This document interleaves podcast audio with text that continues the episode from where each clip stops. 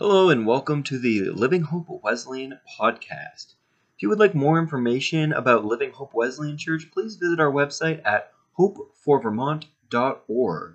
As well as if you're enjoying these podcasts, check out the live streams at Hope for Vermont on YouTube. I hope you enjoy today's podcast. Jesus, we thank you again that you love us. We thank you for your goodness. We thank you for your kindness to us, for your grace, for your mercy, your presence. We thank you for the hope that you have and for those that are discouraged, for those that are depressed, disappointed.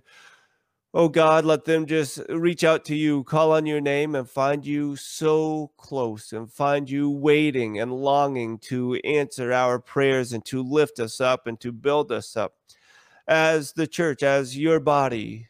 Father, we just pray for those struggling and dealing with health concerns, looking at prognosis and diagnosis that are nerve wracking, that are scary, that make us fearful.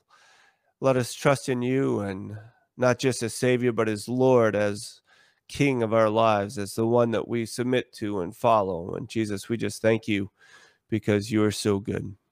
We love you, Jesus, and we thank you for this time that we can encourage one another by the truth of your word, by your very presence that is with us and in us. And for those that do not yet know you, may they just call on your name. May Christians be an encouragement to them. May we not judge, but may we show your love and allow your spirit to bring healing and freedom to each life. So, Jesus, we say we love you. We thank you. And it's in your name we pray.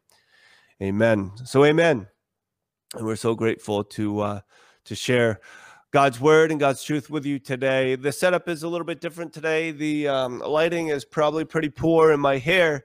Well, I'm getting a haircut in two weeks, so uh, don't concern yourself with that. Uh, the least the least bit.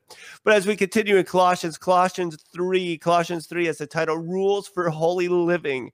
In some translations, others say living the new life he is your life. Put on the new self. This is Colossians 3. This is the practicality of what Paul is trying to write to this church, to this congregation, to these people, that they would not just know that Jesus was the Son of God, that Jesus was crucified, and now Jesus intercedes on our behalf at the right hand of God, seated with his enemies as a footstool, that Jesus is all powerful, that God is all knowing, that God loves us so much that we have the hope of heaven when we die but also how to live effectively here on earth, knowing that God loves us, that He is with us, that He's concerned about us. We look at how we completed uh, last week's sermon with Colossians 3 3 through 4.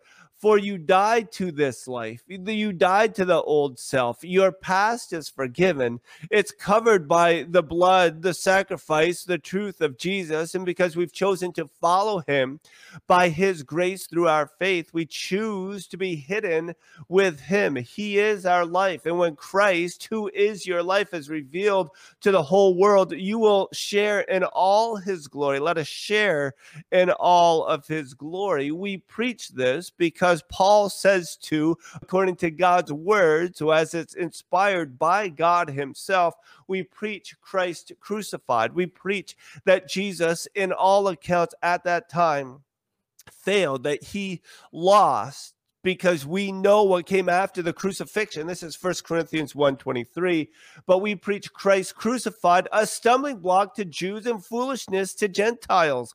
For those that just stop there, that do not look to the completion, that do not see the new life, but only see the past, only see the old life, this is foolishness. It's a stumbling block. And if all you see is your past, if all you know is what you've been known for by that lowest common denominator, by that sin that you committed, by the thing that hangs over your head, by that reputation in high school or college, by that one night stand, that difficult decision that you shouldn't have made, but you did it anyway. That is foolishness in a stumbling block. But we look to the new life that God has given us. We believe in the Apostles' Creed. I believe in God, the Father Almighty, creator of heaven and earth. I believe in Jesus Christ, his only Son, our Lord, who was conceived by the Holy Spirit and born of the Virgin Mary he suffered under Pontius Pilate, was crucified, died, and was buried. He descended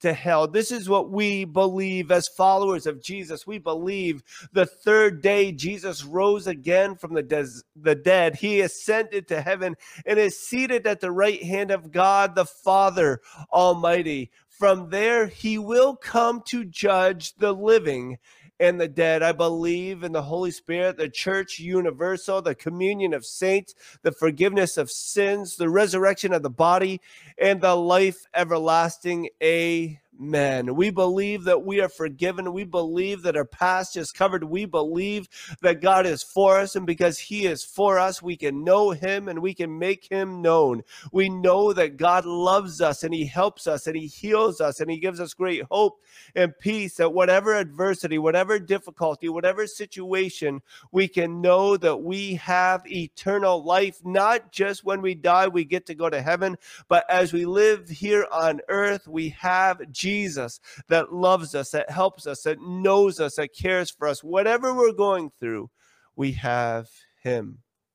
So we look, this is a New Living Translation verse 5 kind of curious coming out of verses 3 and 4 when it talks about we will share in all of Christ's glory when he is revealed so put to death the sinful earthly things lurking within you have nothing to do with sexual immorality, impurity, lust, and evil desires. Don't be greedy, for a greedy person is an idolater, worshiping the things of this world.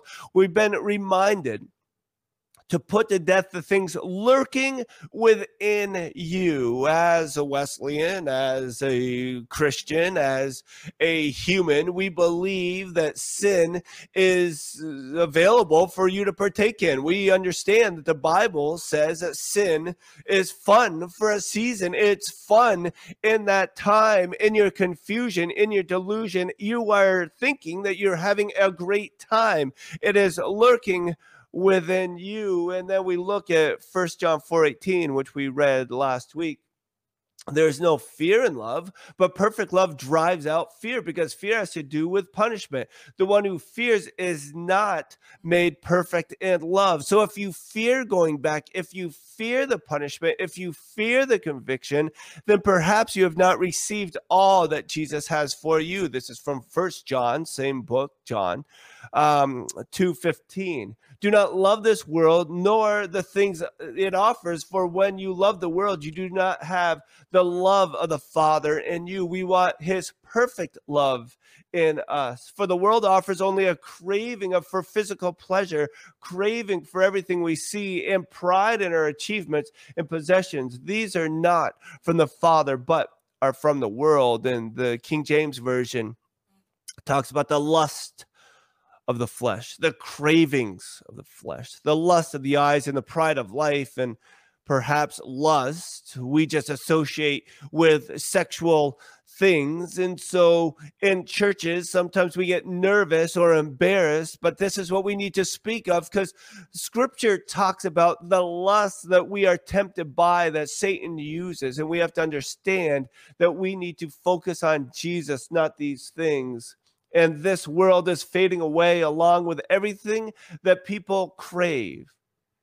But anyone who does what pleases God will live forever. We need to go after who Jesus is, the love of the Father, not the lust of the flesh, the lust of the eyes, or the pride of life. We need to go after Jesus. Though these things are tempting us, though these things are around us, we need to go after Jesus. Do not be so heavenly minded. You are not any earthly good. Do not be so heavenly minded. You are not so earthly good. Talking about the streets of gold and being with the saints in heaven. Let us know Jesus in such a way we can share his truth, his love, his hope, his healing with others that they might know his mercy, his forgiveness, and his healing in their own lives.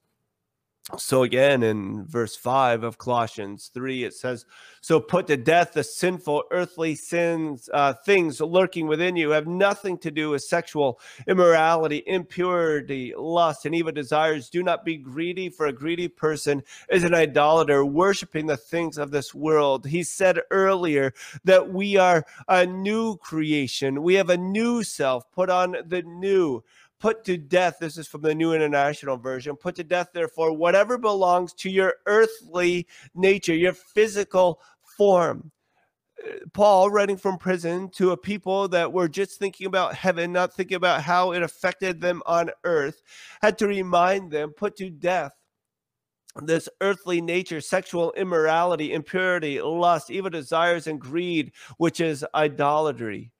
Hebrews 12 14, we find these words without holiness, no one will see the Lord. Without holiness, no one will see the Lord. Make every effort to live in peace with everyone and to be holy without holiness. No one will see the lord without allowing god to come into our lives to look at those uh, closets to go to those different floors that he wants to renovate that he wants to remove that shame that guilt or that hidden sin that simple pleasure that you think you deserve that you've earned that uh, gossip that just feels so good to get it out, that gluttony that it just feels so good to eat that extra snack, that addiction that it's only hidden. You think it's only comes out for you. God is saying, No, I set you apart for something more. You are holy in my eyes, so live in that holy, holiness. Let me come in and share with you the destruction it's causing so that you can know that I have holiness. I have perfection in God's eyes. Not that you are perfect and do everything right, but hidden with Jesus. God sees us as perfect, surrendering our sacrifice to God, knowing that He is made perfect through us. That is what we're speaking of. Because of these sins, the anger of God is coming. The anger, the wrath of God is coming, coming to those who are disobedient, coming to those who do not profess Jesus, coming to those who do not surrender when God speaks to their voice. That wrath of God is coming to them we go on in verse 7 where it says you used to do these things when your life was still part of this world you used to. It was part of how you acted part of how you engaged but god wants us to be different. God's calling us to something more to put on the new self to renew our minds. And in hebrews 12 1 through 2 we find these words Therefore, since we are surrounded by such a great cloud of witnesses, let us throw off everything that hinders and the sin that so easily entangles, and let us run with perseverance the race marked out for us. Throw off everything that hinders and the sin that so easily entangles. Don't just kind of hold it. Don't just kind of keep it. Don't just hide it. Don't just say, Well, I deserve the shame. I deserve this guilt. Know that you are forgiven. Know that God gives you freedom. Know that you have healing and help and hope and peace in Him. Yes, this is the beauty of grace. This is the wonder of being a Christian. This is the amazement of knowing that God loves us so much that we don't have to build be filled with shame. That we don't have to work out our righteousness in that verse that says, uh, work out your salvation with fear and trembling. That is your identity as hidden as one of his chosen people. Work that out. Struggle with knowing that God loves us as his very own. It's kind of like honey. And this is where my dad loves honey. He goes through 60 pounds of honey a year, mostly in his tea in the morning. My dad always worried. He got a little nervous when we get honey out of the uh, the glass jar because we might drip honey. And as much as you uh, use honey and it is sweet and it can be healthy and it is good, there is a tendency where it is sticky, it is messy, it can get all over things. And sometimes when we using honey as a negative analogy. Sorry, Dad. Sometimes when we use honey or sin, it is sweet. We think it satisfies, but it makes a mess. If you do not have it appropriately used, you are going to make a mess. And God is saying that we do not have to make a mess, but we are hidden with Him. Colossians 3. Colossians 3 8. But now, but now, not tomorrow, not That starts Monday. Now, well, maybe when the first week starts on a Monday, the first day of a of a calendar starts on a Monday. Atomic Habits it talks about how people typically start the first of something, a new habit, something that they want to do, a new resolution. That's why January the first is believes people believe it can begin with a new start. But now, don't wait for that perfect timing where you think the stars align, but right now is the time to get rid of anger, rage, malicious behavior, slander, and dirty language. Remove those things. But now is the time. Don't lie to each other, for you have stripped off your old sinful nature and all its wicked de- uh, deeds. You've stripped those off. That is no longer who you are, but put on your new nature and be renewed as you learn to know your creator and become like him. This is Colossians 3:10. Put on your new nature, your new self, your new identity as one hidden with Christ in God, as chosen by God, as a royal priesthood, as a holy nation, as an ambassador, as a conqueror. Now, not like the Crusades, we conquer and take over people, but as people that have been conquered by the grace and the love of Jesus, changed by his truth that we can love others without subjection to thinking that we are better or that we see things as well the world sees and they don't have as much as we have or we judge based on appearance. When god looks at the heart may we look at their heart and know how he sees them. Put on your new nature. This is much different than the armor of god because the armor of god is put on the outside. This is put on the inside and I know it's a little confusing, and we aren't going to take time to look at the full armor of God today, but we have to understand the two go together. But this is from the inside. Let me try to share it this way from Romans 12 1 and 2. And so, dear brothers and sisters, I plead with you to give your bodies to God because of all he has done for you. Let them be a living and holy sacrifice, the kind he will find acceptable. This is truly the way to worship him. Verse 2 of Romans 12. Don't copy the behavior and customs of this world, but let God transform you into a new person. Transform you into a new person by changing the way you think, by changing how you think. Then you will learn to know God's will for you, which is good and pleasing and perfect. Change how you think. Be transformed by the renewing of your mind. Transformed by the renewing of your mind. In this life, this is verse 11 of Colossians. In this new life, it doesn't matter if you are a Jew or a Gentile, circumcised or uncircumcised, barbarian or barbaric, uncivilized, slave or free. Christ is all that matters, and he lives in all of us. This is a New Living Translation.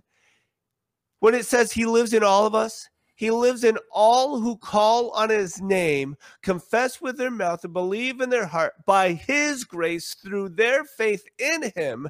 They've chosen to be followers of Jesus, whether Democrat or Republican, whether black or white, whether Asian, Egyptian, or Ghanaian, whatever your ethnic heritage, whatever your political background, whatever you have said, how you are raised, your background, if you choose Jesus as Lord and Savior of your life, then you know that He loves you in this new life.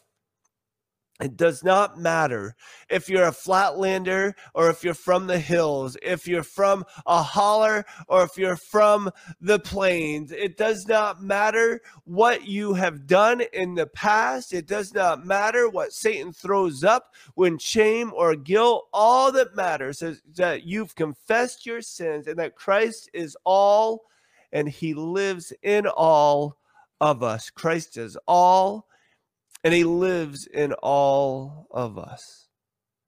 So, why would we sacrifice all of Christ for that little sin that we enjoy? That sin that divides, that corrodes, that corrupts, that wears and breaks that relationship. Why? Would we live in guilt and shame, the lies that Satan tells us, and the lies that we tell each other, and sometimes a sense of false humility when Jesus says, I love you, and I am with you, and I am in you, and you are hidden with me and, and my Father God.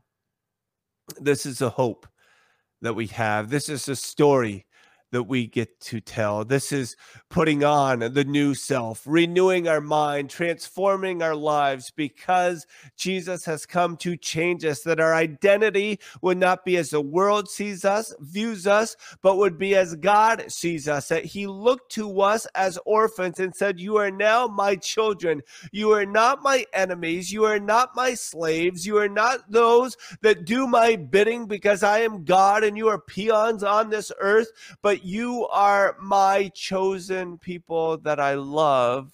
Join me.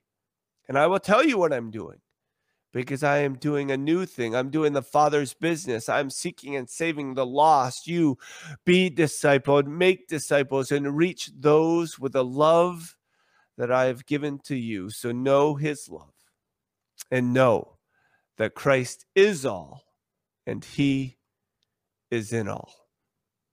Jesus, we thank you for this simple but profound message that the things that we have known ourselves by, that others have called us, that we've engaged in, the sins of the past, that you have forgiven us, that we can receive your forgiveness. So, Jesus, please, thank you for forgiving us our sins and making us new. May we live as free men, as those who have our hope hidden with you in your Father, our Heavenly Father. We say thank you, Jesus. Amen.